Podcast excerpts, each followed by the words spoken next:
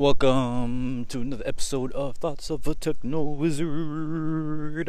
It is Sunday, September 25th, 12:46 p.m. 2022. And oh lord. It's been a stressful week. A lot going on this week, culminating into a more stressful weekend. It was some fun stuff in there too. And of course a lot of thoughts, a lot of things I want to share. So let's get into it. I want to cover, after I vent a little bit about my week, I want to cover some stuff about like what I've been thinking, solar punk anarchy, some stories to tell, technologies to think about, societal structures to consider, things like that. Let me see, what else was on my mind? Oh yeah, what I was thinking about in terms of religion and history and theism versus non-theism versus whatever you call it.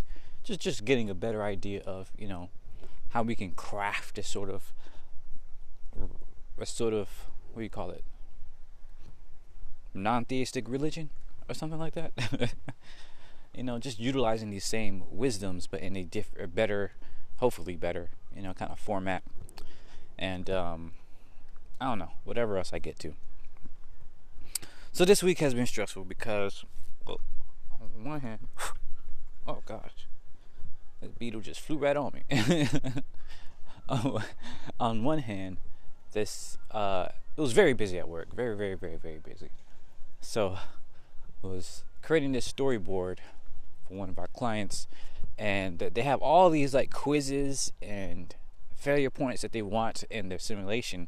So I ended up having to create this huge matrix with all the potential failure points, and that just took a lot of time and effort to go through. Like it's a simple idea. The entire simulation is fairly simple, but the way you have to kind of calculate what fails and what does not means I had to really, you know, write all this out, and it just took a lot of time. And then I had to update it because, you know, certain things were changed or certain things were misunderstood. So I had to go back and do the whole thing over again, basically. And it was just like, oh, it's a lot of tedious work. But again, I'm very excited for this simulation. I'm very excited for it, and we should be putting it into a visual format, like, you know, in the actual Unity project, so we can see in the headset this week. So I'm very much looking forward to that. And another one of our simulations is pretty much almost done as well, so that has been cool too. But it was stressful just getting all this stuff done, and tedious. You know, all the little details you got to look up and make sure all the words and transitions and interactions and all this other stuff makes sense. So yeah, that was that. And then after work stuff, there was just a lot of running around, errands and appointments and this, that, and the other, and it was just a little frustrating having to, you know, get off work just to do more work afterward in a way. So, and then it all culminates into freaking car problems, in addition to other stuff. So I think I mentioned last week that this weekend I was going to celebrate my birthday at Andretti's or one of these go-kart places. Like I really wanted to try some go-kart racing and laser tag and all this other stuff.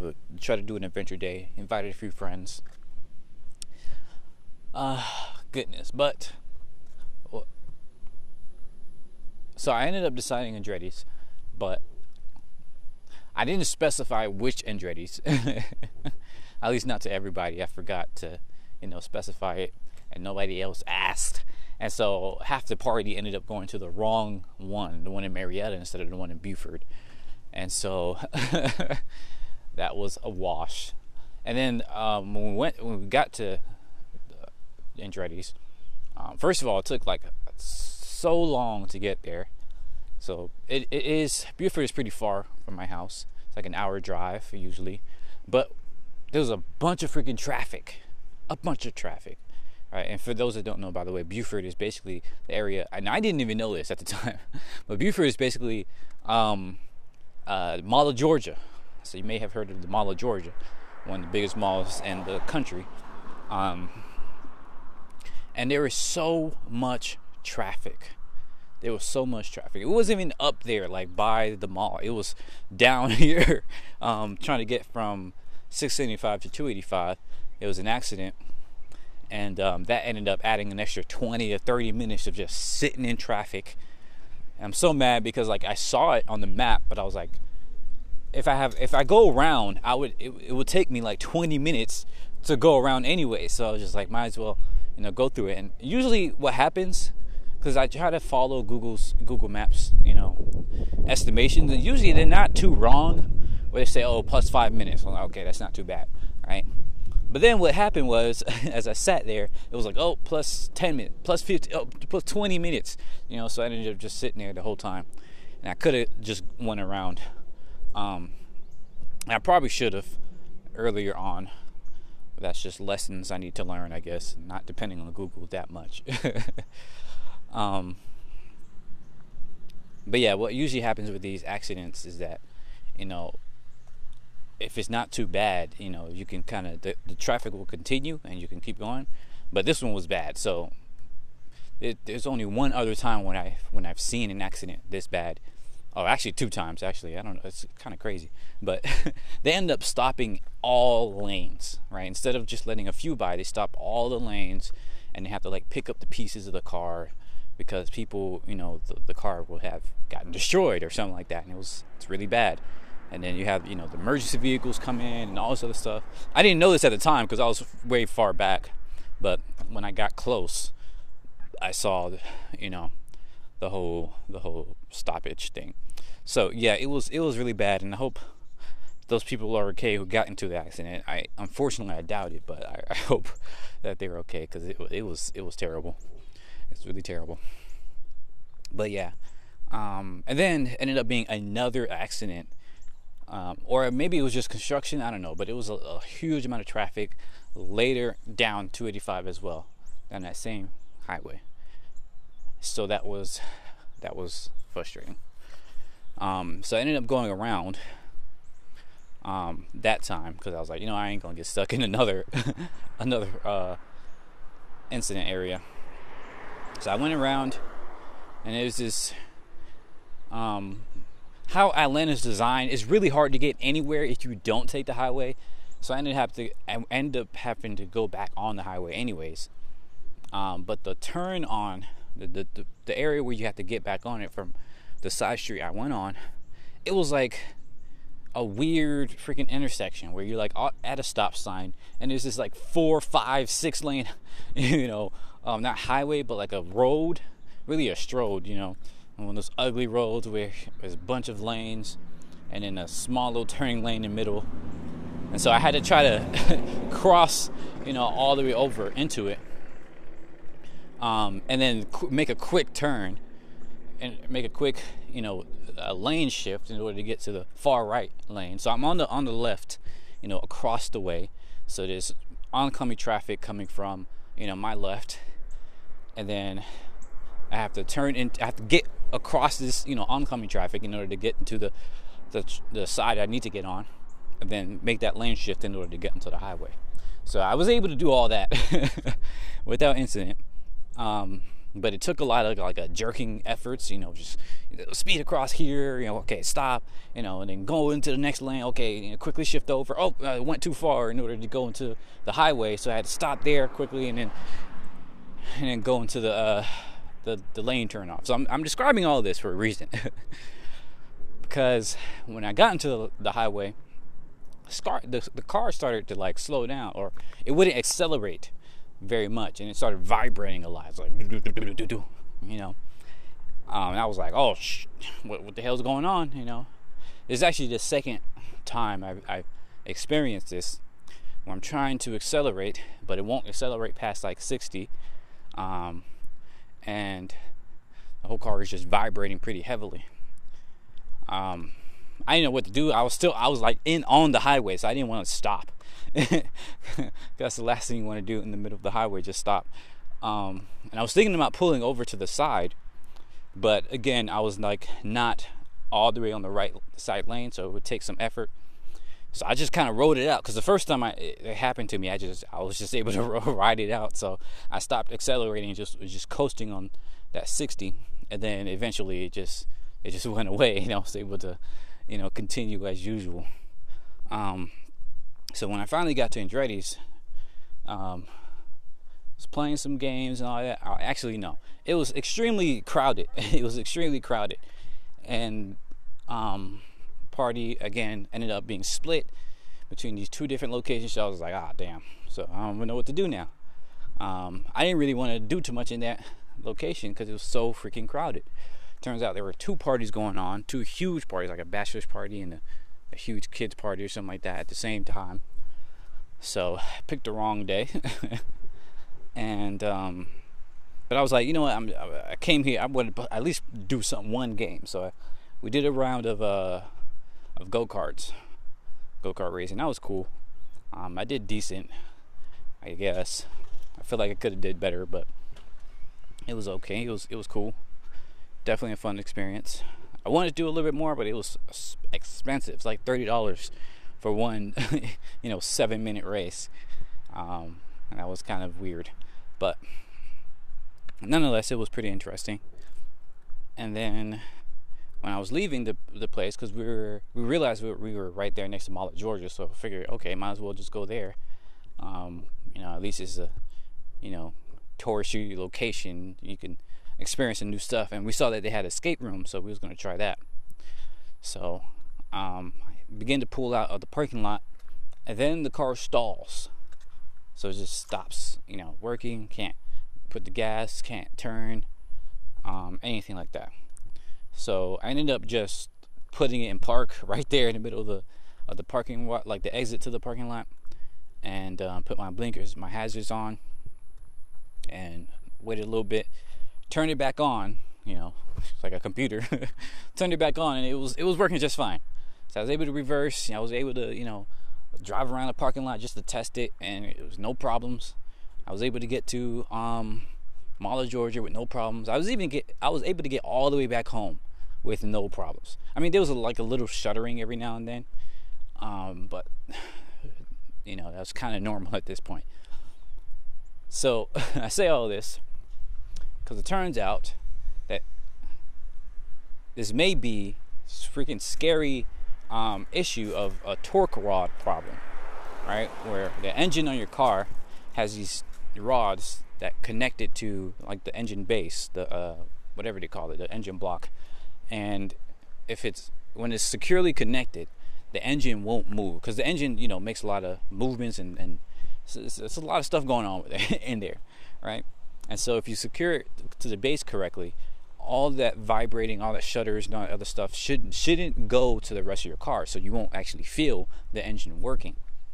But when those rods are loose or messing up, then it transmits all the vibrations and stuff like that that's going on in the engine to the rest of the car, which can cause even more issues. So that's probably what happened. I say probably because earlier that day...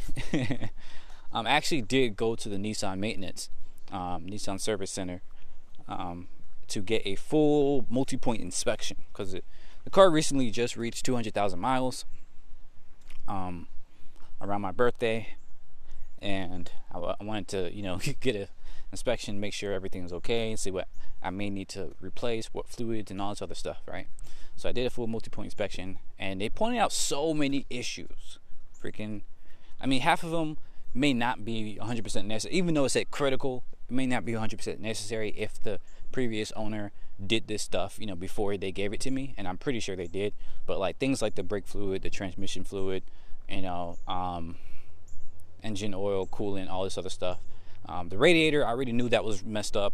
I patched the leak for now, but I already have an extra piece, and I have a mechanic who will put it in for relatively much cheaper than what Nissan would charge me. And then the two biggest issues though was fixing the leak on the engine, because apparently there's a special type of seal that goes on the Nissan V6 2005 engine, and you can't just replace like the small part. You have to replace like this huge gasket area, so that takes a lot of effort and time. So yeah, they were gonna charge me like $1,400 for that. And then the next biggest thing was the what was it? I think the radiator. No, the radiator was a lot, but it wasn't that much. I mean, it wasn't as much. I forgot what the second biggest thing was. But nonetheless, it's a lot of stuff to do. But one of them I saw was that they mentioned the torque rod. It's not super expensive to fix, but it will take all day because they have to move everything and put it in there. But when I was there, you know, earlier that morning, earlier Saturday morning, they were going through these things and I was trying to figure out what, you know, to fix and whatnot. He was pointing out what are the most important things I need to fix. And I didn't have the time or quite frankly the money to fix everything today, because everything totaled out to be like almost $6,000 to fix. And if you recall, I only bought the car for like $1,000, so I'm just like, nah. You know, the whole point of getting this is to, you know, have something to drive while I build up my credit so I can get a newer car. But yeah, it's a lot, man. It was a lot. So it was stressful for all this stuff. And just this morning when I was dropping my siblings off at work, it stalled again while I was on the road. This time while I was on the road. And I was like, so I'm just not drive it until I can get it to a mechanic. So I'm trying to see. Oh, that was the other one, the transmission fluid. It was mentioning how the transmission, you know, of course that could be a big problem. But it's tricky because there was mention that you shouldn't change the transmission fluid if it hasn't been, like, if it has never been really changed, and you should just keep it how it is, because it may introduce more problems. So you end up having to fix everything else at the same time. So I want to specify. I'm trying to call around and specify if the problem is my transmission or if it's this torque rod issue. I'm hoping it's just the torque rod thingy, because that one wasn't as expensive. But yeah, that was my weekend, and kind of put a bummer on everything else. When good news, I mean, we did try a skate room at the Mall of Georgia, and it was pretty fun. It was definitely cool. Good highlight of the weekend. New experience. I never done a skate room before, so it was quite good. And we actually solved it. Well, sort of. We ended up getting an extra 10 minutes, luckily, because we was like close to closing. And we got stuck on some dumb stuff. Like, we spent way too much time trying to figure out this Morse code stuff, only for it to, like, you know, apply to something much later on. But it was cool. And yeah, that was my weekend. So very stressful. And now I'm worried about this car situation once again. I'm hoping I can just fix the torque rod and be good for a couple months until I can get a new car. But I don't know. So thank you for listening to me vent about that. Or at least, you know, share my story there. Without further ado, though, let's get into some more interesting stuff. Talk about future technology, solar punk, all that fun stuff, right? And a lot of it is kind of, you know, these sorts of experiences, these sorts of negative experiences, these sorts of trials and tribulations I go through in my life are the things that fuel me, right? They're the things that be like, okay, this is why things need to be so different. Because all the while I'm thinking about, man, I just wish I'd just be able to take a train. You know, well, how awesome would it be if I could just hop on a train from where I am in McDonough all the way up to Mall of Georgia and be there in 30 minutes or less. Like, how cool would that be? You know, how nice would that be? How convenient would that be? Or at the very least, if it was easier to get, a more reliable car, all this other stuff. But even with that, because I already know, even if you have better cars, it doesn't really matter. There's a bunch of nice cars on the highway, but, they're all stuck in traffic just like me. So it really doesn't matter that much. So really, these sorts of things just make me more excited and more,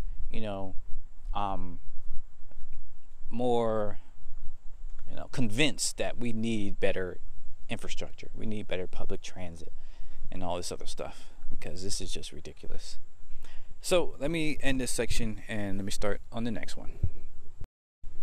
Okay, so now we're done with all that boring stuff. I did want to talk about this great article I read talking about why anarchy needs more venture anarchy, meaning they point out how in the history of anarchy, right, you have these moments where you have these different narratives going, right? And in the earlier days of anarchism, you had a lot of storytelling and critique of capitalism and all these other systems and stuff like that. And then based on that, you had people begin to create fictions around, what can the world look like, if it was more anarchist, if it was more communal, if it was more decentralized, all these other things, right? You started to have these stories. And then these other people, these communists, the communists and Marxists and so-called libertarians and things like that, would take these ideas and try to, turn it into their own ideas. Like, oh, I don't think it's practical to have a really horizontal, thing. So maybe we should still have the state somewhere and all this other stuff. And so they would craft their own, fictions and ideas and critiques based on the anarchist ones. And this trend kind of continued, where you have this, one group comes up with these fictions, and another group is like, oh, here's how I can do better. But the problem is that in recent years, in recent decades, really, anarchism began to get more and more focused on revolutionary stuff, and and it started to be to the detriment of the discipline, because goodness, excuse me, I don't know what's going on with my voice right here, but a lot of it started to be focused on purely revolutionary stuff, which is cool and all, but the problem is that that's usually not how change happens, at least not just with revolutions. It's also evolutions. It's like this incremental change where by the end of it, people don't remember exactly when you change from one system to another, right? But with anarchism constantly focused on just, oh, everything's going to change after the revolution, right? After we do this, it started to be seen as less and less practical, right? And because of that, these fictions started to become, less and less, prevalent. And at the same time, you also had this shift in the general population, right? As we all can kind of point out by now, this shift away from utopian visions of the future in the 70s and 80s and stuff like that, or really or a little earlier than that, from the 60s to the 70s and stuff like that, onwards to this dystopian element, this cyberpunk element of instead of people, visioning, the Jetsons and Tomorrowland and all this other stuff, people started to envision, cyberpunk 2021 and even Back to the Future, the elements with the cyberpunk area, or more well known is the Blade Runner, stuff like this, where you had these really dark kind of ideas of the future, and because of that, people started to be less and less, quite frankly, excited for the future. Right, they started to see it as a thing to be feared and to be anxious about and to not really, you know, be interested in, or at least not really be looking forward to as much. And because of that, you know, people don't build, you know, more technologies and societal systems that question today's the current, you know, kind of ideas. I don't want to spend too much more time summarizing all this, but you kind of get the point, right? But throughout this article, they was talking about how it would be really cool and really important, really beneficial if you started to have some more venture anarchism, where people begin to create fictions and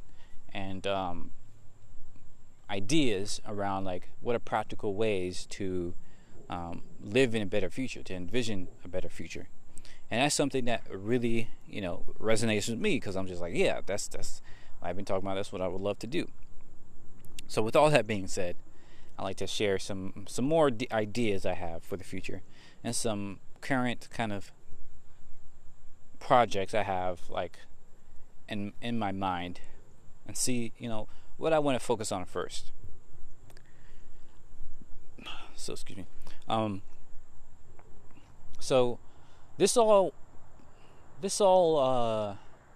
relates to me in terms of making it practical with the real world community movement builder, kind of community builder stuff I've been doing. So on my birthday, I went to Community Movement Builder, I guess, council or something. We did like a community event where people in the one of the local Atlanta cities were meeting to discuss, you know, how do we fix our housing situation, right? Because the area is being heavily gentrified, where people who live there for decades are no longer able to afford to live there, while people who, you know, make a bunch of money move in and all this other stuff.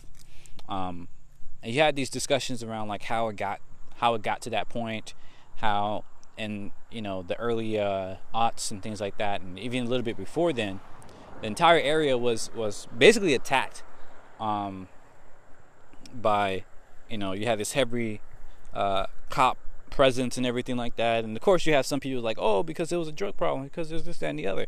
But as many people should know by now, like, a lot of the drug problem, right, in America, especially in black neighborhoods, was brought on by the FBI or the CIA, whatever one was it, you know, Cointelpro and stuff like that, where they and other operations, right, where they brought in drugs, extremely addictive opiates and things like that, from other places, in and dropped it into these, you know, impoverished neighborhoods that were already struggling due to segregation, due to being, you know, disallowed access to, you know, food security and all these other things. So, you know, they were put in these food deserts. So they were already struggling, right, due to racial discrimination and all this, and kind of basically hate against poor people. Do we have a word for that? Because it wasn't, of course, just black communities. It was many other immigrants, you know, Italians, Asians, you know, poor whites even. You know, a lot of these communities were very much discarded, right, by the ruling parties, by the middle, not even or the upper middle class and the upper class and things like that, right? A lot of these people were just not cared about. And in fact, you can see this. I know I'm taking tangents on tangents, but you can see this in American kind of history, in American discussions of like the whole eugenics movement. A lot of that was brought on by this idea that poverty was a character trait, right? Like, poor people were poor because they were, you know, were bad people, because they were worse people, because they had this I forgot the word for it, but basically they had this disposition to be poor and stuff like that, right? And this was a real, you know, thing that a lot of the, you know, upper class folks thought, and a lot of the laws that were in place, that were created in the early 1900s, you know, in the early 20th century, was to basically, you know, discriminate against poor people of all races and creeds, but especially of, you know, like black people and other immigrants.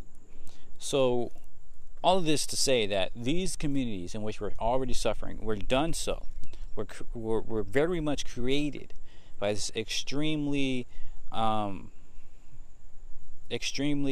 is the word? I feel like there's a word for this, like this discrimination against poor people, right? A lot of it was created. And then the government, you know, goes and drops drugs off, extremely addictive drugs, into these neighborhoods, right? And so now, people are now scrabbling for drugs and trying to do everything they can to get another hit and stuff like that. And so you have this proliferation of crime. And that is a perfect excuse for, of course, the militarization of the police, the expansion of the police power, expansion of the state power. And that serves who? The ruling people, the ruling class, who wanted this land, who said, oh, you know, I want to make some developments there. The best way to do that is to, you know, bring in police presence, you know, flush out the people that's there, buy the land while it's cheap, and then gentrify it, right? Make it more expensive to live there, so you can have all this money start to come in. All right, this is a pattern you can see throughout history, but especially in America. And so that's exactly what they did here in Atlanta. And so, yeah, a lot of these people from this CMB, this Community Movement Builders event, we're talking about this kind of history, and we're trying to figure out, you know, what we can do. So I think that was the second tangent. So coming back from that tangent into the main argument here, to the main idea here. So I was thinking, like, what can we do in terms of our technology and organizational structure, right, to make it easier for people in the local community to support each other, to support themselves. Biggest thing is, of course, and this is something they brought up themselves, is food security, right? Making it easier to grow food that we own, that, you know, people own, who grow food locally, essentially, right? There's the people who live there, own the food, grow the food, and can thus trade food with each other without having to go to these expensive stores or go out of their way to find a cheaper store where they can buy groceries and stuff like that. So we're discussing different ways to do that, and I brought up the point of, like, how can we use technology to, you know, to really supercharge this?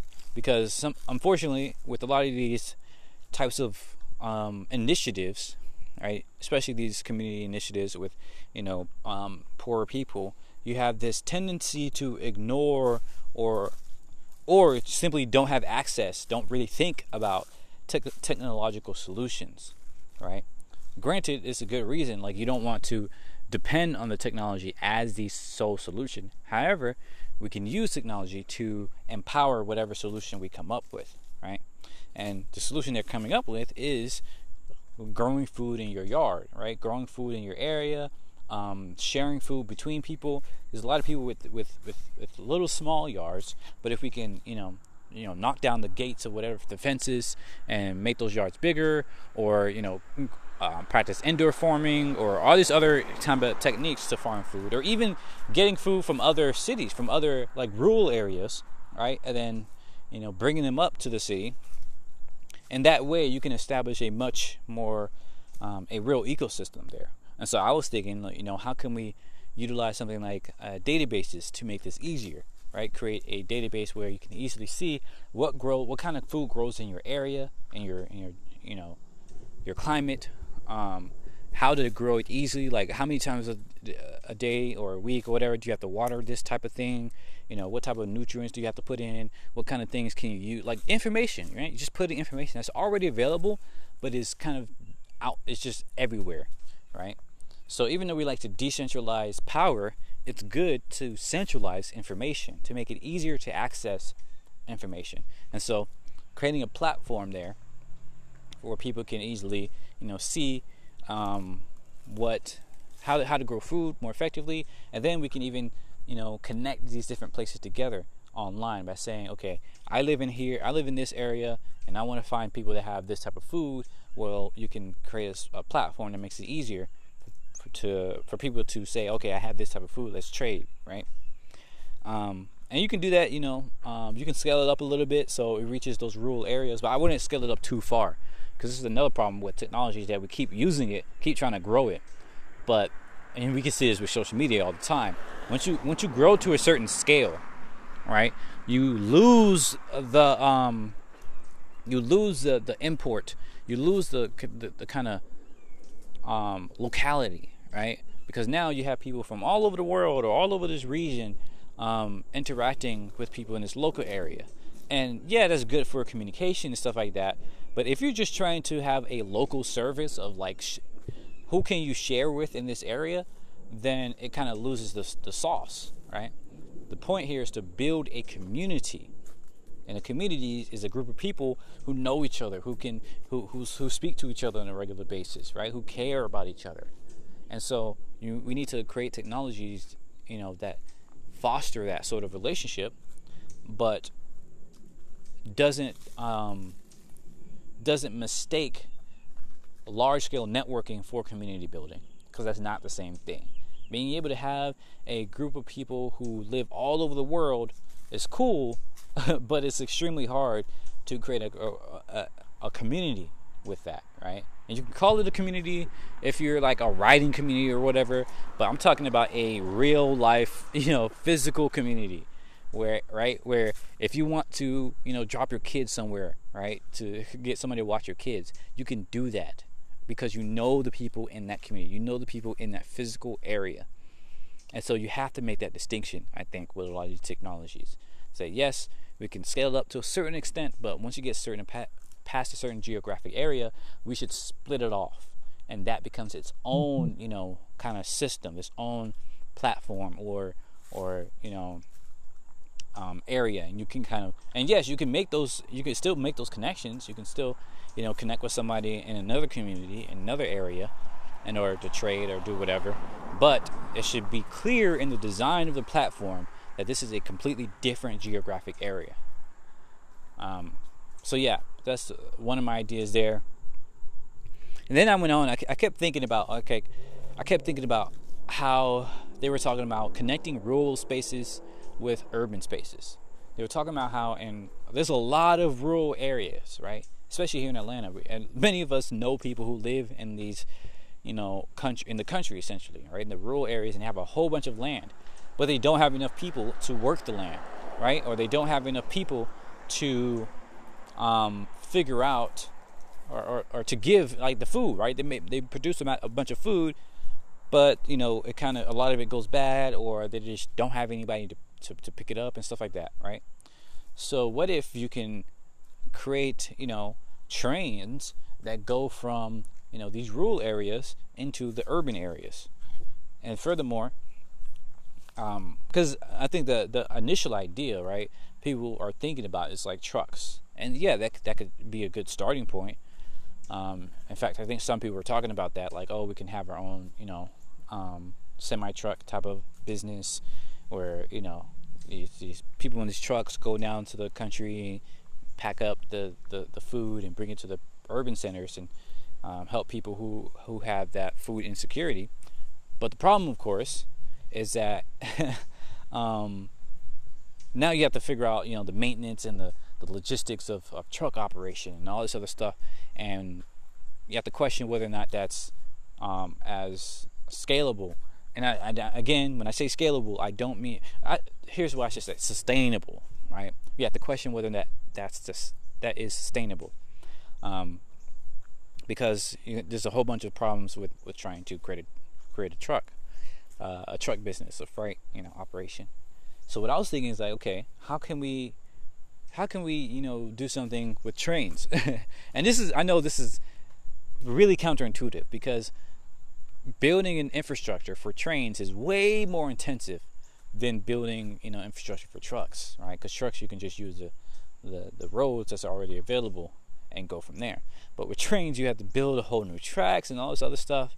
However, my thought here is that with trains, you can scale it up to be more sustainable, in terms of transit, right? You can turn a freight train operation into a transit operation, so that not only do you have truck drivers going back and forth from the country to the urban center and, you know, things like that, but you can, if you build a truck or a train system, you can have that communication, right? You can have people who go out and live in the country areas, right? You can have people who go out and live in the rural areas, help you know, grow food or do whatever they need to do, and then bring all that food and people back to the urban centers, right?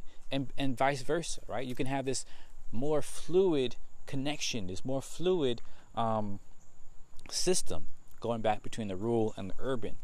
And you can even spread out the people, because now all along the way you can have different stops, right? Where people can then begin to build little towns or whatever, and so that will de-densify the city, but at the same time as have more people in these rural areas and connect the rural areas back together with the city.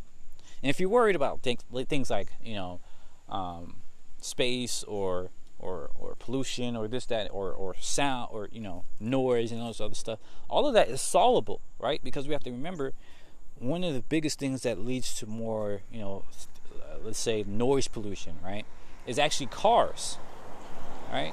Yes, you might hear a lot of noise from trains because all the horns blasting and stuff like that, but we have technology today that can make trains way more efficient, and you don't have to have all these horns blaring all the time, right? And it's kind of momentary, right? I think they blow their horn when they coming across a crossing. So you can have these crossings, you know, at strategic areas, and you can have the train going faster. You can have like a maglev train, maybe even. So I was thinking of like, how can we, you know, turn the old train tracks into new kind of maglev trains, so you have much quicker, you know, travel between them. But that's, you know, a thought for later. But nonetheless, like, the point here is that for a lot of American history, you had that was basically how these cities worked. In fact, that's how Atlanta worked, where you had this train go all the way around the city, and they had these little spokes, you know, going out into these different rural areas, so people could hop on the train, or you can send, you know, products from any area into the city and out of the city, and that's how, you know, that was what the Beltline was initially, you know, is like this train infrastructure. So yeah, I think we can like bring a lot of that back, and it would be very beneficial, because what people don't know, even though America is like the cars, you know, capital of the world, is that, you know, trains, well, people should know this, but trains was, you know, the main engine of kind of quote unquote progress in America for much of our history. And in fact, even up until the 1920s or 30s, trains and transits and trolleys and stuff like that was the main way people got from one place to another. It was due to the car lobbyists, right, that you started to phase away from these trains as transit options into cars, because they saw more money in everybody having their own personal vehicle as opposed to people sharing in these trains. Which does bring me to the next topic of commonwealth areas, common public spaces and public utilities and all this other stuff. This is extremely important, right? Earlier this week, I also read this really great research, and I'm so glad somebody finally did this research, but it showed that myth, right? That very popular idea that capitalism has brought the most people out of poverty is a freaking lie. It's some dumb bullshit, right? It's not based on real data, and in fact, they point out how many people in the know, right, of archaeology, of history, of even economy knows this. Like many of the academics and stuff like that in this space know that theory, that idea, is nonsensical, right? Because when you look into history, right.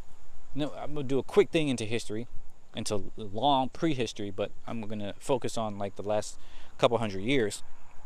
But if you look into the long history of humanity, you'll see that people, you know, had time to do art.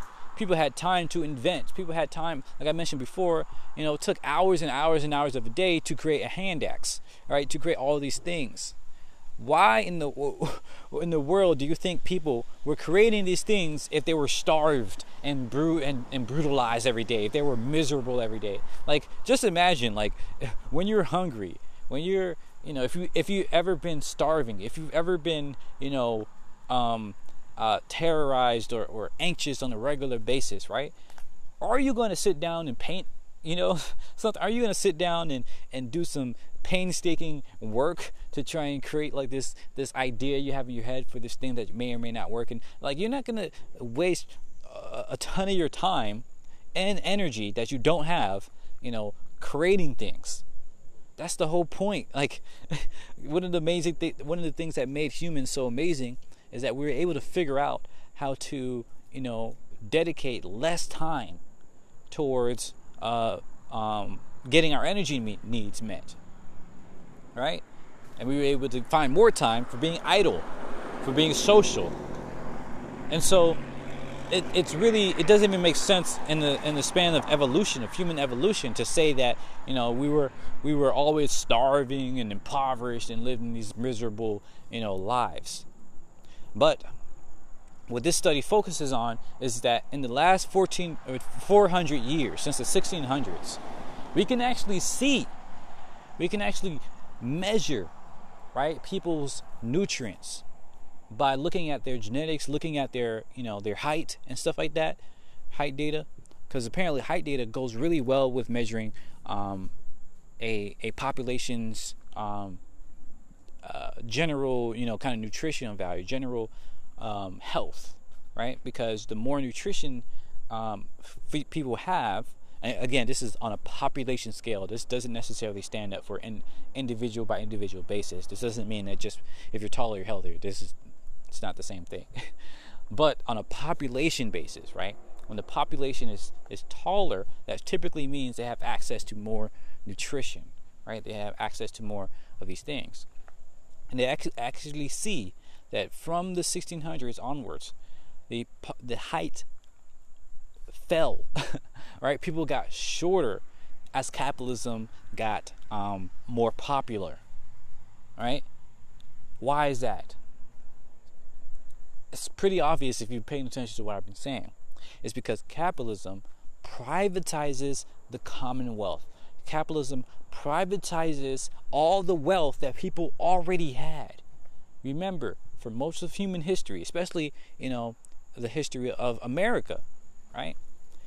People were able to meet their own needs through their own land, right? People had, you know, their own farming area, right? And even in cities, in the early cities, right, people still had the little farm area, or they can have ready access to, you know, food and resources and all this other stuff, right? And other stuff being like crafting, textiles, all this stuff in which they could trade for food. So, yeah, in the early, you know, kind of American culture, right, you have this space where most people had like the commonwealth, where, yeah, you didn't have much private property for yourself. You might just have this little house, maybe even a little shack, if you want to call it, based on like today's time. It might be a cabin or something like that. Or if you lived in the city, it was like this little city area. This little, like, the idea of a city in the 1600s is very different from today. A city would be like, you know, what you might see in a small town today, like a very small town where you have like these 3 to 4 story buildings and stuff like that, and that's like the tallest building in the town. Yeah, that is the, you know, the city. It's quaint by today's standards, but it's important to note that it was still comfortable, right? And it was comfortable because you didn't spend all your time in your house.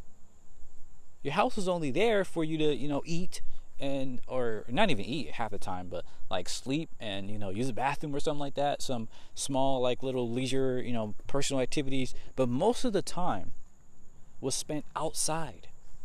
And I don't mean just in the fields or something. I mean like in the commonwealth areas. For instance, if you wanted to go eat, right, you can go eat in a public, in a pub, right, in a public area where other people are eating. You can socialize with other people and all this other stuff, right?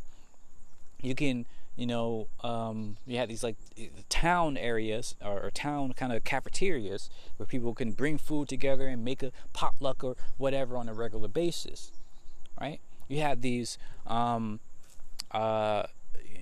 know, crafting areas, I guess you could say. I forgot, like smithies and stuff like that, right?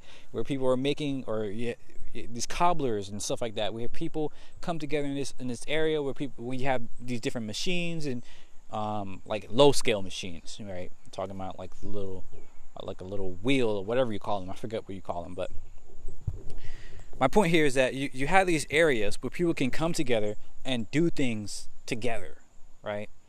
And furthermore, this is, you can see this really beautifully if you look at things even in the 1900s. Right, in the early 1800s, before the onset of cars, you can see, if you look at a road, you see a bunch of people walking. You see, if you ever seen like these black and white images where you have these super crowded roads, and then you have these like little horse and buggies, and you have these trolleys, you know, going down.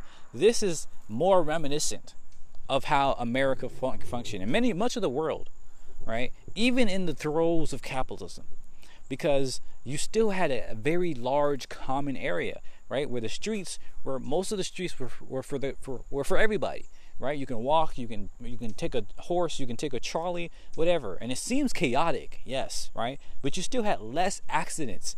Why? Because of course, there's people just walking. Like you're not gonna ram somebody going 70 miles an hour when you're walking, right? So you're not gonna have these accidents. So it looks chaotic, but it's no more chaotic than like a shopping mall, right? So it's contained chaos in a way, and it's beautiful in some ways, right? Because you have all these people just moving around, able to socialize on a regular basis. But then when you have the production of cars and the scaling of cars, you had this idea that the roads are for cars and not for people. And in fact, they invented the idea of jaywalking, not because it was actually illegal or anything like that, but because cars kept hitting people. All right, because not only were cars, you know, much faster, much more dangerous, but they were much less predictable. Remember, in the onset of cars, for the first, I don't know, couple of decades, cars were extremely dangerous, right? They would regularly, you know, have all these sorts of problems. Like we haven't figured out all these problems that cars that we figured out now. Even though today you still have a lot of these issues, back then you had way more issues with vehicles. Right, so you even had these cartoons where they depicted cars as like demons because they had all these terrible issues. You had them, the gaskets, you know, blowing out, and all this emissions coming out, and all this crap. You know, it was disgusting. It was terrible, but nonetheless, these cars, right, caused a lot of the traffic issues. They were speeding across these public spaces where there were a lot of people walking, and so they would hit people. And of course, because the only ones who could afford cars in the early days were rich people, they get away with it. They say, "Oh, this peasant was in my way," right? And because they were rich, they could, you know, pay off whatever fines. They could, you know, hire whatever lawyers and or to not get fined or whatever. They can have their way, and so of course they, you know, were able to create these laws that made walking on the street illegal. Right now we call that jaywalking. So that's where that concept came from. And again, I say all this because it's relevant. It shows you the how a lot of our commonwealth was stolen, right? Was manipulated, was chiseled away by private corporations, by privatized individuals, by privatized services. And you see this trend in pretty much every aspect of our lives. From the roads that we walk on, right? Where now roads are for cars and not for people, instead of the other way where it should be for people, right? You see this with public spaces, public parks and everything like that. Before, most areas that were not strictly for, you know, a specific purpose were for the public. Now, the only public areas are areas that are designed or that are designated for the public. Before you know, you had these places where, you know, anybody could go in and you can do a potluck together, stuff like that. You can cook together, or, you know, you can at least eat together. But now, of course, these private establishments are, you know, mostly fast food restaurants or really expensive restaurants or this, that, and the other, right? Before you had, you know, same thing for entertainment. It's the same thing for, you know, all these, pretty much every other aspect of life. So, it's good to know these things. It's good to remember these things, because that shows us that just because the way we live today seems, you know, so unshakable, seems so natural in a way, doesn't mean it should be like that or has to be like that. And in fact, now that we have all these types of technologies, it should be even easier to have to share with one another. It should be even easier to have these public commonwealth areas. So yeah, I think it's really important for us to develop these things. So I've spoken about this many times in other podcasts, but I think it would be really cool for us to, you know, take our neighborhoods and begin taking down houses. We can start with houses that are not being used, because in every neighborhood you have houses that are not being sold or have not been sold, or are you know, are constantly in between, you know, residents and things like that. So we can start there, come together as a community and say, okay, you know, how can we take this and turn it into, you know, a local store, right? Where anybody in the neighborhood can share whatever they have. At first they can just sell it, but I think it would be even better if people think about how they can set up a sort of bartering system, or even a system of favors, or even nothing at all, but like just put things up and people can come and take it.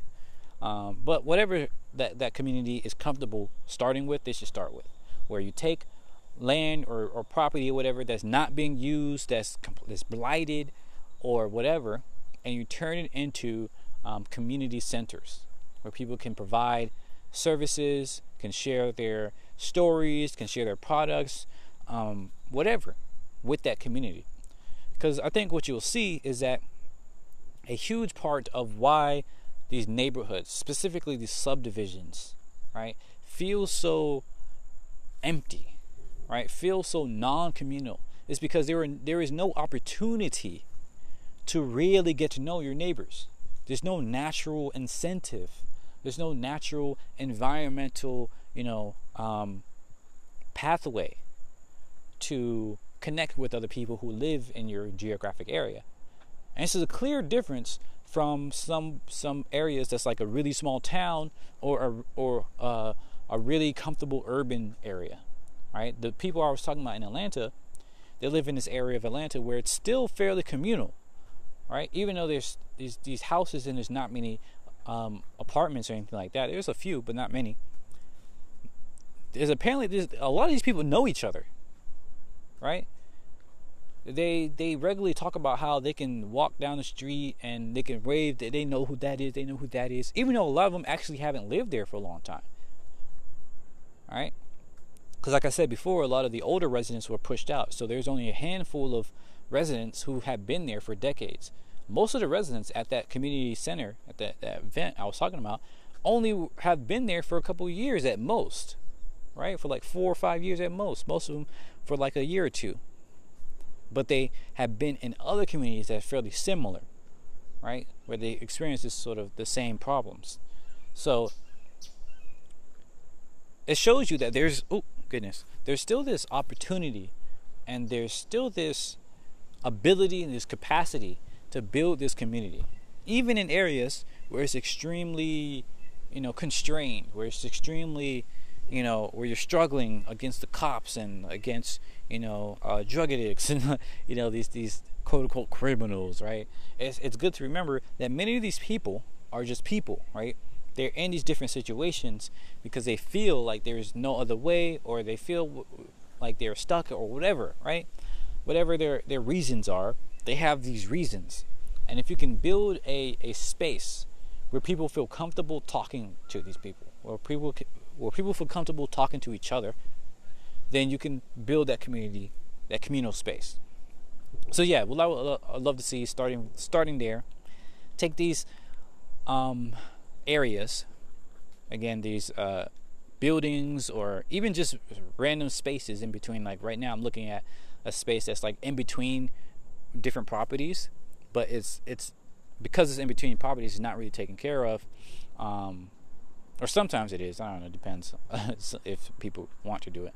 And that's another thing, right? I don't want to rehash this whole thing again, but the entire idea of the tragedy of the commons was really a tragedy for the commons, right? It wasn't that the commons were dilapidated because nobody wanted to take care of it, who used it, but more so because of privatization, because, you know, private organizations began to try and take slicing segments of the commons, and they only left, you know, the worst parts. And so people who were, you know, couldn't afford to privatize anything were now stuck with the scraps. And so, yeah, nobody wanted to take care of that because it was, you know, the worst areas, you know, it was hard to access and all this other stuff. So this is what you commonly see today. Like, look around your subdivision, you may see some areas that are like in between, you know, properties, and that look, you know, off, that looks terrible, or is where people dump trash, or, you know, this, that, and the other. It's that same issue, right? It's not because nobody cares about common areas. It's because nobody thinks it's their area. Nobody thinks they have access to it. It's because it's just the scraps, right? If you, on the other hand, open up the property, open up the space so that you say, okay, everybody in this community is in charge of this area. Everybody in this community owns this space, right? Then everybody will take ownership for it. Everybody will want to do something, or at least most people, right, will want to do something to make sure the space is kept up. The tragedy of the commons is another one of those terrible lies, terrible myths that capitalism is based on, that have no actual you know, foundation, or rather the foundation is completely different, and capitalism just twisted it in order to get people to accept, you know, this terrible violation of their natural freedoms.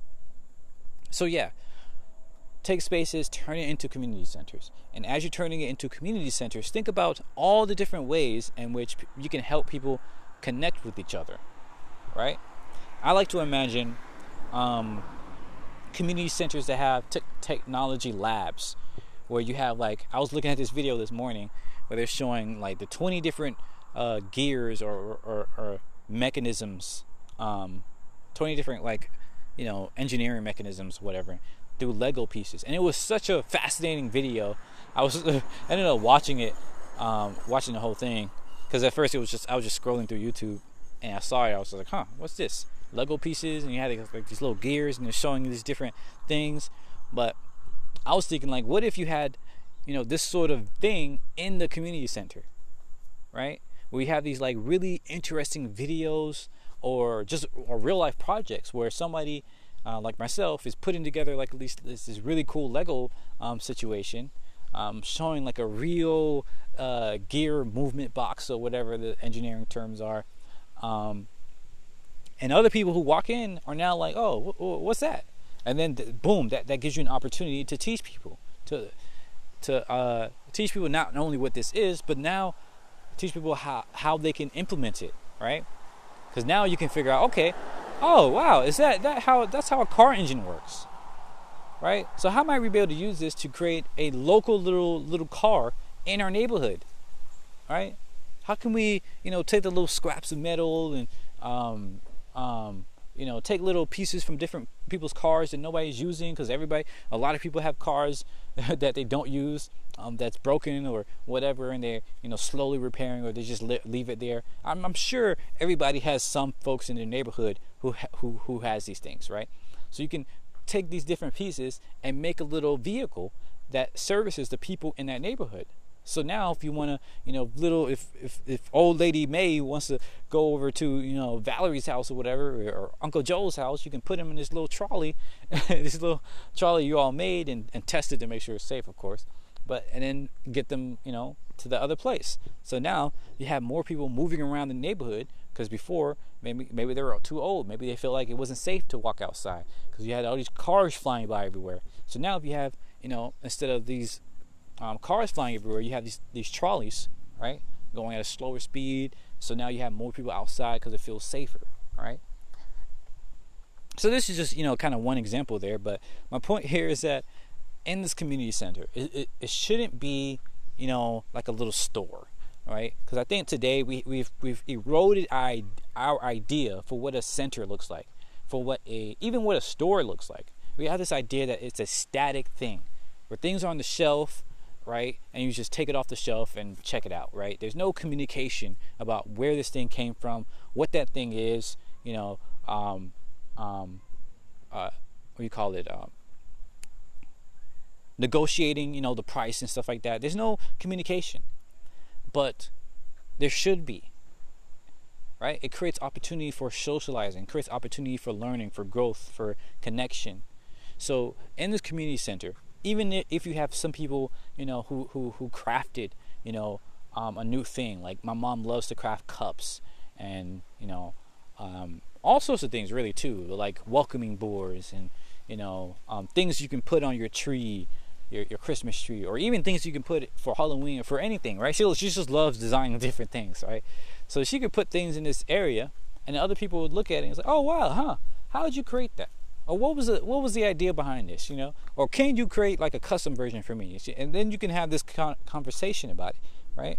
Because even if you can, let me back up a second. Because like if it's just there on the shelf, you might think, oh, I just want to pick it up, right? And you can do that. But to supercharge this, right? When you put it on the shelf or you put it in this place, you put it in a display case with the name. You know, this is made by this person. They live here. Right, and maybe you can put a blurb or a picture or something like that, and that is one level above. So now it's not just a product; it's something somebody in your neighborhood made, and now the person can be curious to say, okay, this is not just a cup; this is something. Oh, you know, this person made. My mom's name is Javelin, so I'm just using her name. Love her name. So this is something, you know, Javelin used. Javelin made. Like, oh, I remember Javelin. I've seen that face before, right? So now you have a connection. All right, you have a connection with this product that you were just going to pick up before, and now you can go, okay, let me go find Javelin, let me go ask her. All right, and so now you can create that communication. Now let's go a step above. What if you can, you know, have a like a Ring doorbell by the not exactly a Ring doorbell, because that the thing is very large, but something like a Ring doorbell. Well, where you have a product, you have a name next to it and all this other stuff, but now you put like a little, like, I'm gonna use Ring doorbell for now. You put a Ring doorbell by the product or behind the product, and so now when somebody picks it up, right, they can activate this doorbell, and now you can have a live conversation right there. And like, oh, boom, you know, like if they want to talk to, you know, Javelin right there, like, oh, I see Javelin made this. I'm curious about how they did it. But they're in the center right now, and maybe they might go and find you later, but maybe they won't, right? So instead of having to have that guesswork, you can have it right there. So the person is curious, they can, boom, hit that bell, and now you have a live video feed. Say, hey, Javelin, how'd you make this? I'm at the community center, blah, blah, blah, blah, blah, right? So boom, you can have that conversation right then and there. So I hope you can see where I'm going here with this, right? Is that you can turn a community center into not just like some store where people can sell their stuff, but a place where people can connect with other people in their neighborhood, right? And then at the same time, you can use technology, right, to facilitate this communication, to empower this communication. And that's what makes technology so magical, right? It's not just technology for technology's sake, but for the sake of communicating, for connecting, for empowering human relationships, human abilities. And this is just one small little example of this, right? You can probably go further. Like, what if you can customize your own cup right there and then 3D print it, right? So my mom, like, who loves designing things, she has fibromyalgia, so she can't do it too much. Right? And she would, you know, when she gets a big order, she's down there in her little crafting room, you know, all night. I'm like, Mom, you gotta go to sleep. You can't be up all night. She's like, oh, I gotta get this done. She loves doing it, but it hurts, you know, and it sucks because she wants to do more of this, but she literally cannot. all right? And she would push herself, and just cause herself more pain. So what if all she had to do was create a prototype, right? You can create, she can have fun doing the fun parts of creating, you know, a little prototype, and then you upload it into a 3D printing machine, and then the machine can print out the rest. Like anytime somebody wants more copies, boom, they can print it out right there, right? And if they still wanted, you know, some handcrafting stuff on there, they can schedule some time with her, right? And so now, and this is going even a step above that, now you can even, you know, you can have this system where you have like her health like kind of hooked up to this. And I know it sounds a little crazy, don't get me wrong, I'm just throwing out ideas here. I'm not saying it's necessarily a good idea, but it could be, maybe, right? You can hook up her health to this machine that schedules her time, right? And so, because the problem is, like, if you just schedule time, right, it's a toss up whether or not your body will actually be good at this time. Like if you say, okay, I'm usually available from 2 to 5, right, or 2 to 10 or whatever, but today I feel terrible, you know, blah blah blah blah. Then you have to go into this. You're gonna have to log into this system to, you know, block out the time again. If somebody scheduled time there, you're gonna have to reschedule, and all the while you already feel terrible because your body's not, you know, blah blah blah, right? My point here is that today's technologies are too static, right? They're too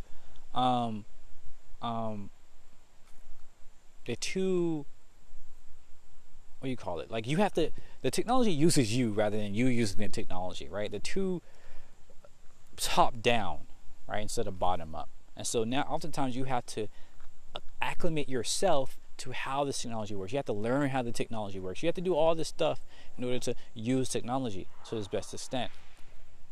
Oh gosh, somebody got in an accident, I think. I just heard something. Might check it out in a bit, but, and I'm almost done anyways.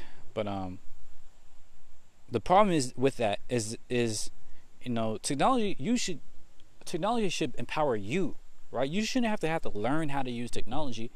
Technology should know how to learn how to best fit into your life and how to empower everything that you want to do, right?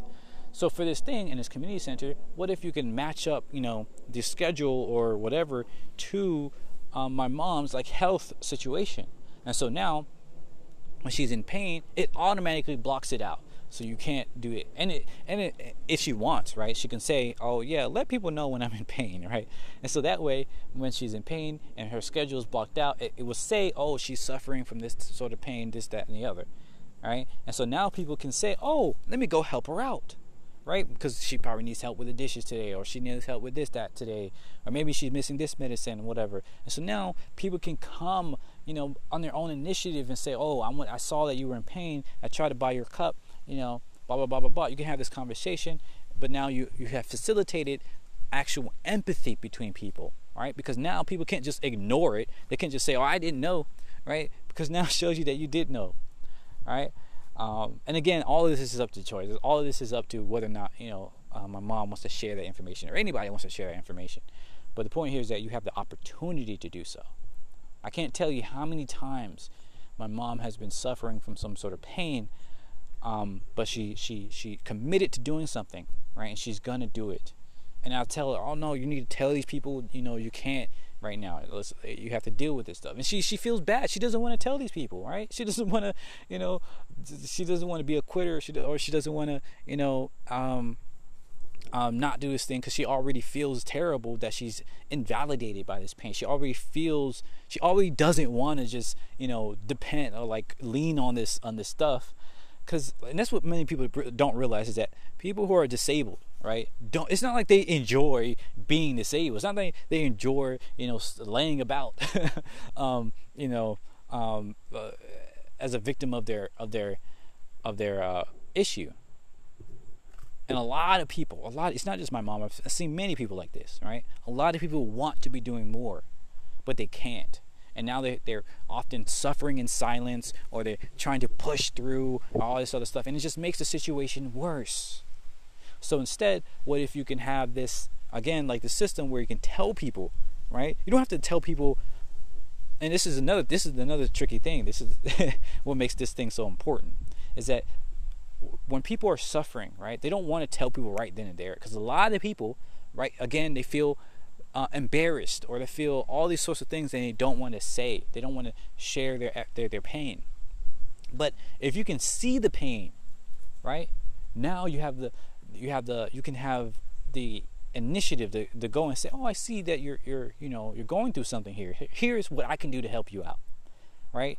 It flips the relationship here, flips the communication. So instead of the person suffering have to suffer more in order to ask for help, other people who see that they're suffering can just volunteer their help, and that is usually a way better system, right? That's how we evolved. That's why we evolved to like cry and to laugh and to to show pain, and for our eyes to go do certain things. It's because it allows the receiving party, allows the other people, the community, right, to come up around the person who is suffering and help them out, without the person suffering having to do even more.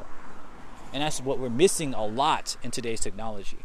So if we can build that technology, if we can build that back into our technology, that would make a huge difference. So you have these community centers, right, that are not just areas for people to trade resources and services and all this other stuff, but also for them to be more empathetic, to see what people are going through, without putting all their business out there, without having to ask. They could just, when they're feeling good, they say, oh yeah, it'll be cool if people come to me when I'm suffering or whatever. Again, it will be more tactful than this, but you get my point. And so when they actually are in that situation, people can be like, oh wow, I see, you need this, right? And you can customize this. So you can decide when and where you want to share, this source of information. You can even decide how much information you want to share. Maybe you want to share your whole condition, or maybe you only want to share that, hey, during certain days, I just want this. I just want some ice cream, or I just want this medicine, or I just want, a hug, or whatever, right? Or I just want quiet. Right? And so either way, you can put that information in there, and now people looking can see, oh, they just want quiet today. Everybody, leave them alone. Everybody, go away. Or maybe they just want help with the dishes or with the laundry. Somebody go in there, oh, I'll take care of the laundry today, right? So, to recap, I think it'd be incredible if we take areas in our neighborhood, and maybe even we can start with our own houses. If you feel uncomfortable trying to band together to take some landlord's house that doesn't even live in your neighborhood, but if you feel uncomfortable doing that, because a lot of these landlords aren't even people, right? Like aren't even like they're companies, they're organizations, they're BlackRock, they're an entire investment firm who comes and tries to buy up a bunch of property. But even if you feel uncomfortable doing that, right, you can start with your own house. You say, hey, I'm gonna, in my garage, you can put whatever you want to put, if you want to share this, that, and the other, put it here, right? And then you can start bringing in all these different ideas and technologies and all this other stuff to empower what people are doing in your community. All right, maybe you notice that people need help with their laundry a lot, so you can figure out a way to create a local laundry service. Maybe you see that people have problems getting from one place to another, so you can figure out a better transit thing for people in your community. Maybe you see that people need help cooking, or people need help cleaning, or people need help with whatever, right? Or maybe you see that people have a certain type of product that they're doing, right? Maybe there's a lot of people that want to farm. There's a lot of people that want to grow gardens. There's a lot of people that want to do cool technology stuff, right? A lot of people that want to play games, whatever. The point is that you have, once you figure out what people in your community want to do, right, or are doing, or whatever, you can create solutions around that. You can create centers around that. You can create services around that, and then you can connect people together, like we're so good at, like what makes us actually, so awesome as a species. So, yeah, I think there's more I want to say, but I might end it for here. Let me see if there's anybody else trying to message me. If not, I'll make another segment. Just keep this rolling. But yeah, for this segment, just think about how you can make your community more communal. You can make your neighborhood more communal. Even if you live in an apartment complex, right? There's probably things that you can still do to make it more communal, right? Utilize those public areas that they have, or utilize your own apartment to do these sorts of things, or whatever type of software that they might have to facilitate communication, because a lot of organizations are finding this out, right? Again, a lot of organizations, private organizations, are realizing that communities is extremely important, so they're creating tools around it, they're creating platforms around it, but they're creating the platform from a top-down perspective of, oh, here's a service that we can provide that will get us profit, and then here's how we can make it profitable for us, and then they try to fit in the community stuff in between that. And of course, you have some people who are, you know, more open to this community aspect, but they get bought out by the people who are more profit driven. And so you always have this downward slope of really cool ideas being, you know, pushed into this profit seeking behavior, because that's just how our environment is structured. So yeah, think about these things. Okay, and lastly, I wanted to kind of touch on some ideas I've been having in terms of religion. So my mom likes to listen to gospel music a lot. Now, like I said before, earlier on the other episodes, I was raised SDA, Seventh-day Adventist, in a Haitian church, so very, very familiar with, you know, a lot of Christianity stuff. Read a lot of the Bible myself. Read the entire New Testament front to back multiple times. Probably half of the Old Testament, maybe not half, but a little bit less than half of the Old Testament. I'm very familiar with the Bible, all this other stuff, and a lot of religion stuff. Studied a lot of these things growing up, right? It's very familiar to me. But now that I've come out of all that, right? Especially now that I'm having this, you know, anarchist kind of thought, and how I think about the world as a matter of, you know, egalitarianism versus hierarchy and things like that, I'm starting to see how so many elements of religion is inherently hierarchical, right? Like, and I've known that for a long time, but I tried to figure out, as I was listening to her hearing, like, the gospel music I remember singing in choir when I was younger, I'm thinking about, you know, how like, people like to say humans are inherently hierarchical, and I disagree, because we can see in a lot of archaeological data and in evolution and in other animals that hierarchy is more of a thing that manifests, right, as a result of certain environmental conditions and certain, you know, cultural proclivities and things like that, right? It's not so simple as like as some inherent aspect. Nonetheless, when you listen to gospel music, and when you listen to a lot of these religious ideas, of course you see this extremely hierarchical, you know, kind of element to it, this foundation to it even. And so you have to wonder, is hierarchy foundational in these religious texts and these religious ideas? Or, and this is something I've been thinking, is it more so that hierarchy is a sort of byproduct, right, of what actually is foundational about these religions? And I say that because this is gospel music where you hear things like, you know, oh, I sacrifice myself to you, you know, I lay down myself for you, and you can do whatever, right? Or the only reason I can do all this amazing stuff is thanks to you, right? Or, you know, I'm so thankful, so grateful for everything you do, blah, blah, blah, blah, blah, right? These are not the exact lyrics, but these are basically the ideas. And there's multiple of these gospel songs, a lot of them. All right, I like this.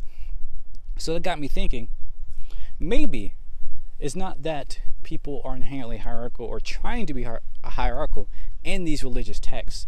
Maybe it's more so that we're going after this inherent desire, right, to believe in something bigger than ourselves and to be humble, right, to be humility.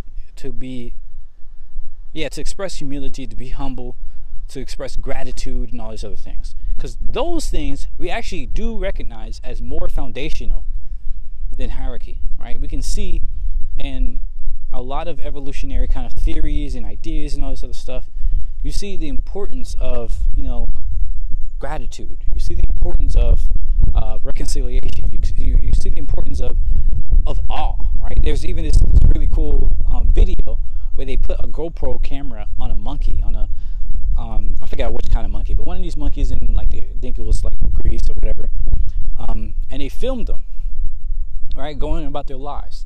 And almost every day, these monkeys would climb onto this very high rock and stare into the horizon, right? During golden hour, whenever during the sunset, every time. And even sometimes you would even hear the monkeys almost say like a oh, like a ah oh, type of thing, right? They have this emotion, monkeys, right? And and that sort of thing just makes me realize like we have this deep propensity for, or this deep respect, you know, for things that are bigger than ourselves. And I think I would love to see some research on this, but I think that the more conscious an animal is, the more aware of the world outside of itself it is. And it seems like a simple idea, but I think we can test this by looking at how many other animals with some level of consciousness, or at least some level of, you know, awareness, self-awareness, right, stop and stare at things that are just awe, just like a sunset, right? How many animals, you know, can we kind of see, or can we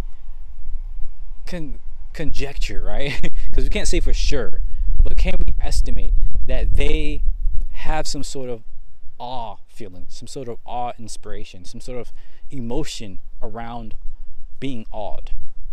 All right, if we can see more of this, then I think we can make the conclusion, or at least, you know, begin to make a conclusion, that we as humans have a deeper, a very, very deep yearning and respect for things that are bigger than ourselves. And in fact, that could be a more conclusive and a more helpful understanding as to why people fall for hierarchy, as to why we develop so many hierarchical institutions and fall for so many cults of personalities, and, you know, allow ourselves to create these stories that result in really terrible ideas, while masquerading them as, like, you know, is for the best, right? Because I'm thinking that it's not that we care about hierarchy, and I say this not only because of my own propensities against hierarchy, but because we see, even in the midst of these religions, like I grew up in the church, all right? I could tell you, a lot of people do not like authorities, right? Even in the midst of a church, even in the midst of, you know, the most fundamentalist Christianity, you know, fundamentalist religions, you see a pattern where, yes, you have some people, and a lot of people even, will do everything they can to listen to an authority figure. But the minute that authority figure goes beyond a certain invisible threshold, invisible line, right? Or the minute, you know, a certain person has a certain, you know, idea in their mind, right? And it doesn't have to be an anti-authoritarian idea. It could just be, oh, This is not a good leader, right? Here is a better leader. Or, you know, why did they say this when last time they said that, right? Or, you know, oh, I you know, was reading the text and I learned this. Why did they say that, right? It's just natural curiosities, right? And all these other things. But of course, the authority figure would see these things as, oh, you're questioning my authority. When in reality is really not, but that's a great argument, you know, to get people scared, to get people like, oh, no, I'm not, you know, and these things. But the point here is that I think people are more aware, more akin, more they're paying more attention to small moments of awe, of gratitude, of things to be humble for, things to be grateful for, right? They're paying attention to these different things, and it just so happens that hierarchies, that authority figures, that cult of personalities create, you know, a lot of space for this, or create a lot of moments for this. Because think about it, when a person who is really talented does something really cool, you're like, whoa, right? It's beyond you. You have this feeling of you're dealing with something that you never thought you dealt, you could deal with before, never thought could happen, or whatever, right? Like it's something that's beyond what your current idea of the world is, right? And this goes for some people who are very skilled, or even people that's not particularly, or very skilled at something that's not particularly, you know, physical, right? People that's very skilled at oration skills, at, you know, just convincing people, right? They can get you believing in an idea that is bigger than themselves, that is so incredible. And that's that same feeling, right? I think this is a key reason why people get caught up in cults of personality, right? It's not necessarily because, oh, they want to be sublimated and, you know, submissive and all this other stuff, but because they see something, they perceive something that's awe-inspiring, right? And when you see something that's bigger than yourself, most rational people, most, you know, people would want to be, you know, would want to express some gratitude for it, would want to express some humility, right? It's like recognizing how big, you know, the mountain is, or how big the sun is, or you know, how amazing this tree is, or whatever, right? When you recognize a certain level of complexity, a certain level of power, even, right? Power is another thing, right? I think a big reason why people are so respectful of power is because of this awe-inspiring feeling. It's not that people want to be sublimated by power. It's not that people want to be, you know, to follow this, you know, this thing and to have this power and all this other stuff, but because they're so amazed by something. So yeah, I'm not sure where else to go with that, but that's just a thought I was having this morning, and I want to pursue more of it. I'd like to hear, you know, what you all think, what other people think about this sort of thing. I think that may be a big thing there. And maybe I'm just, you know, making excuses. Maybe I just don't want to believe that people want to be sublimated by certain powers and stuff like that. But no, I do think there's a lot here to consider, and it's, again, testable, right? I think there are tests we can do for this, and there's data we can find, and all that stuff. I guess the next question would be, like, how do you make it? How would it be falsifiable, right? And I'm not sure yet. Like, you would have to create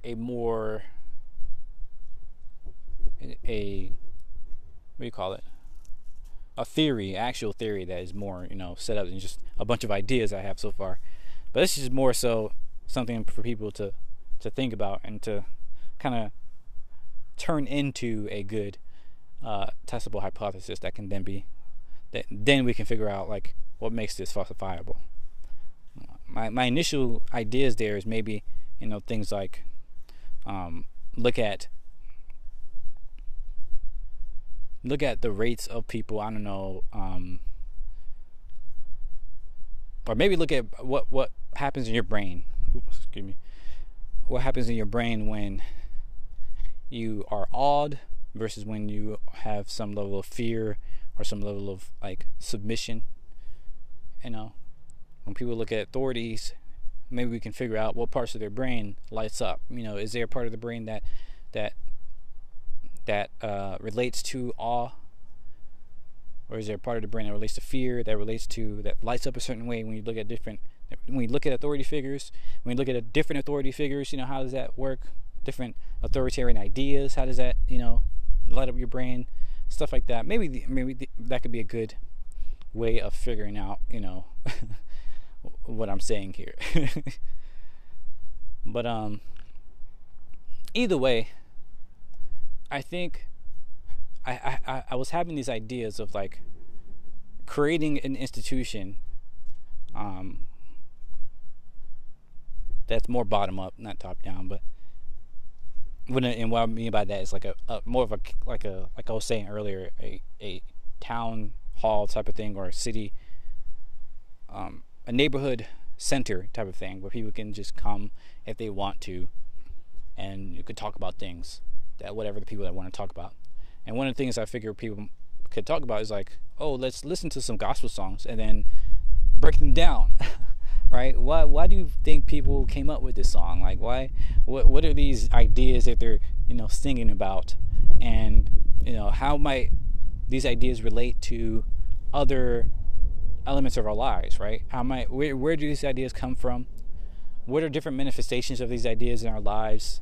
You know, and how can we kind of restructure this song or these ideas into a less authoritarian kind of idea there, a less authoritarian kind of concept, a more open concept, right? And that may be blasphemous to some people, but for others, I think that would be very, very enlightening. That'd be very, very beneficial. And I think, you know, people need this, right? This is a reason why religion is so powerful and so popular, because I think a lot of people want that sort of wisdom and want that sort of awe feeling, and maybe even, yeah, maybe they do want that submission as well, right? Because a good point to this is that submission is not necessarily bad, right? People want to submit to people they trust, to people they believe to be, that they can be vulnerable around. In fact, a huge part of what makes people social and what makes social relationships so powerful is that you can be vulnerable. You can show your vulnerabilities, and because of that, you can feel even more connected. So I don't want to, you know, make it seem like I think being submissive is a bad thing or anything like that. However, it is really important to recognize that being submissive in a space where you think you have that ability to submit, right? Where you think you have that safety, when in actuality, people in power are just going to abuse that, right? Or just going to use that in order to, you know, get whatever they want. Then that leaves a very dangerous, you know, issue. And I think this is another reason why religion is so powerful, is because people in the church, you know, feel like they have that safety, that they feel like they can be vulnerable, they can submit themselves to this higher power.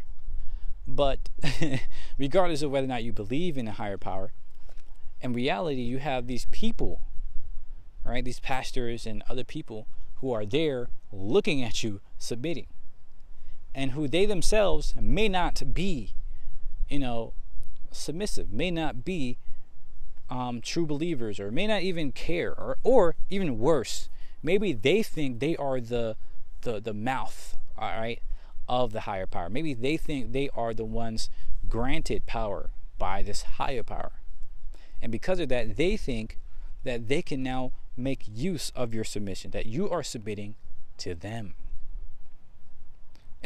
And this is a huge reason why you see so much abuse in places like the church, because these people, right, these pastors, these people in power, think you're submitting to them because, oh, me as this pastor, you know, I was given this power, this figure, this position by God, right, by whatever, and because of that, they can abuse it. And many people will justify this abuse, would think, oh, that's what, you know, should happen. In fact, you can see this in pretty much any, you know, fundamentalist thing, or not even just fundamentalist, but almost every church. almost every religion, probably everyone, has not just a bunch of stories, but it's almost a norm where people have been abused by people in their church and nobody said anything about it. Even if people knew, nobody would say anything about it because, oh, that's just how it should be. Right? And it takes a certain amount of, I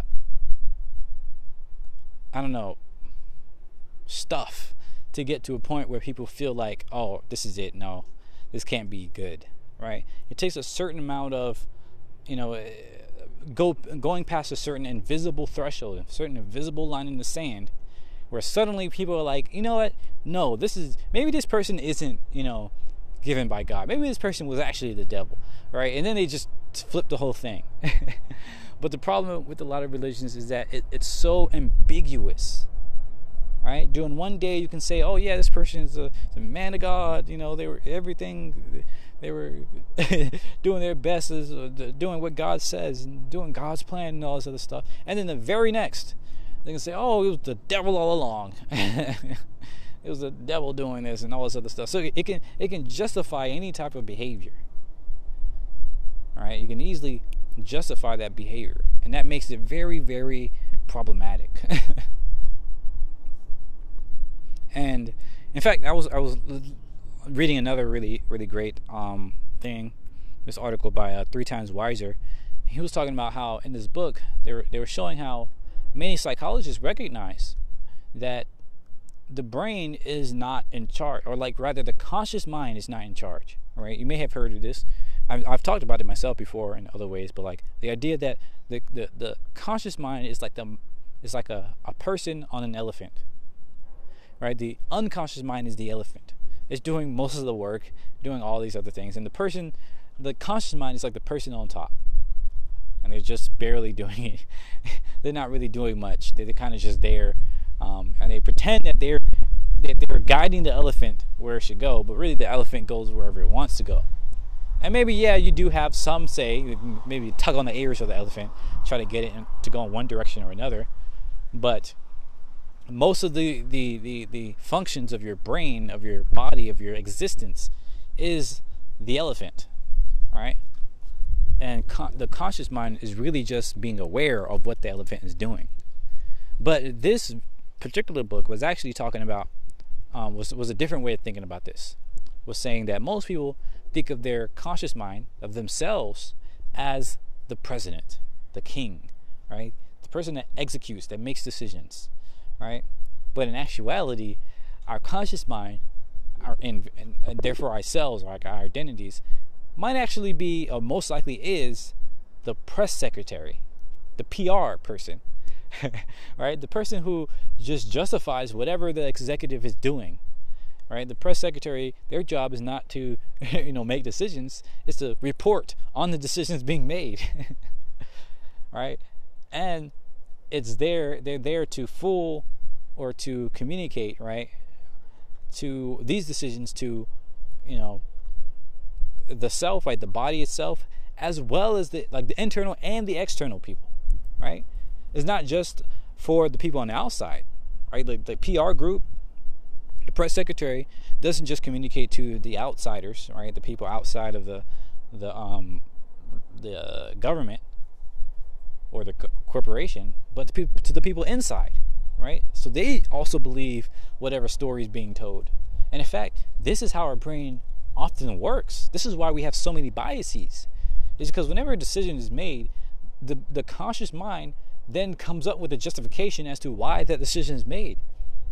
And in fact, most of the time, right, you are trying to convince yourself that this was the right decision. You're almost never gainsaying that decision.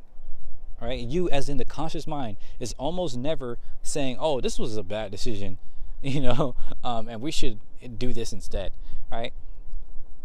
You're not doing that when decisions are being made on a regular basis, right? Even if you do have those ideas, it usually comes way after. Right? Once you start getting the feedback and you're like, oh, shoot, right? And there's most likely some element of your unconscious mind realizing that and then your conscious mind justifying those decisions on why the old decisions were bad, right? So yeah, this is really important to recall that ourselves, our conscious mind, the job is not to make decisions, right? It's so funny because I wasn't even looking for this information, and here it comes, just corroborating, you know, my own ideas around free will and stuff like that. And maybe that's just my own bias, but nonetheless, I think it's a very powerful idea, and we have a lot of evidence, you know, kind of showing that this is the case, that it's our unconscious mind that makes a lot of these decisions, or most of these decisions, maybe even all of them, and our conscious mind simply reports on them, right? Simply allows us to become aware of the decisions being made. Now, I don't necessarily want to reduce this to just us being a PR agent, right? Because there is a huge amount of power in being aware of decisions being made, because every animal, like I said before, makes decisions.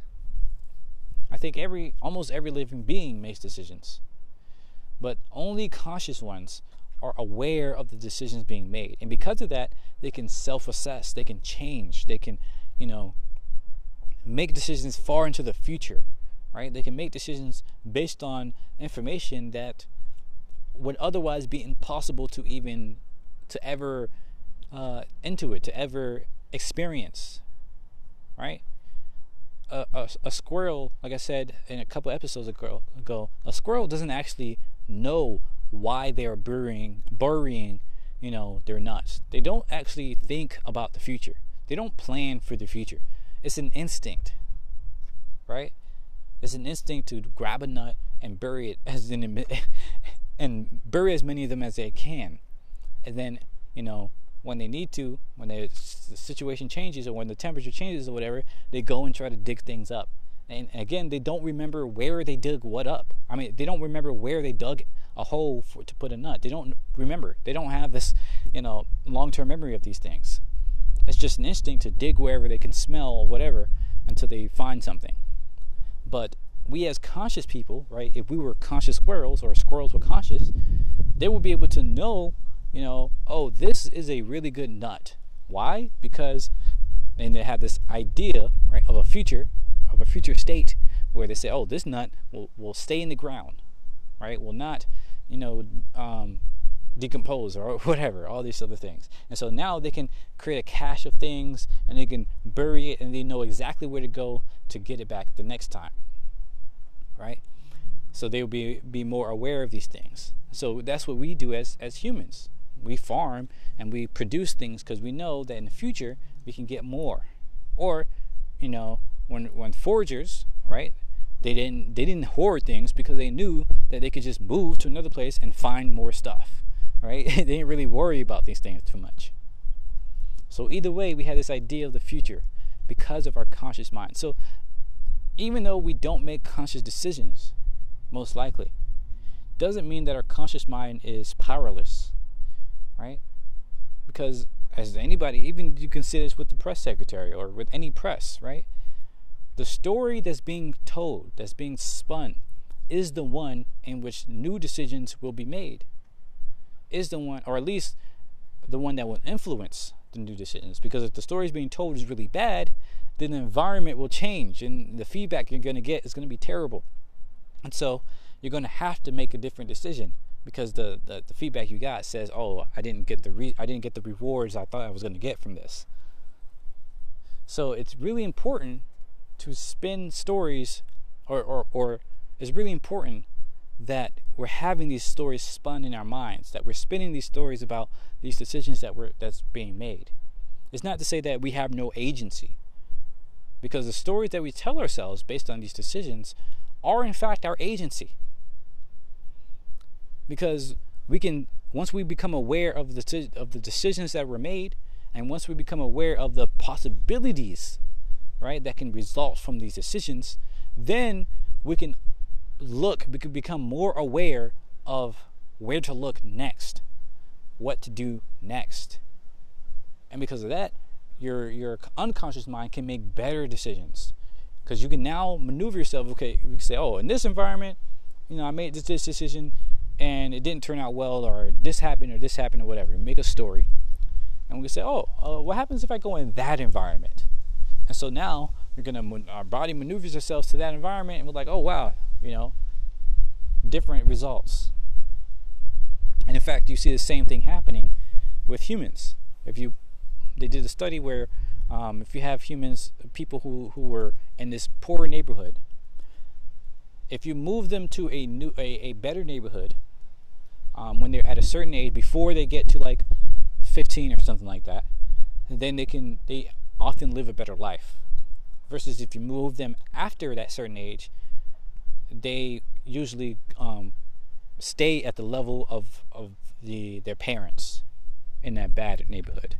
And that's because the stories that they are able to tell themselves change based on their environment. And when you're younger, right, your mind is more open to these different stories and these different environments, and you can more quickly adapt and all these other things.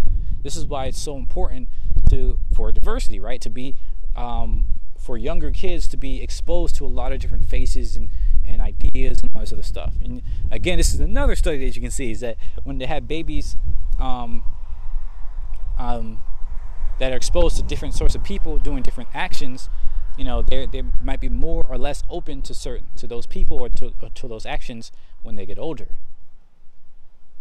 And it's so much other resources here, so much other research on this stuff. It's incredible. And that's another reason why I want to do like a whole platform around, you know, sharing this sort of information, because there's a lot of stuff, right, that we figured out.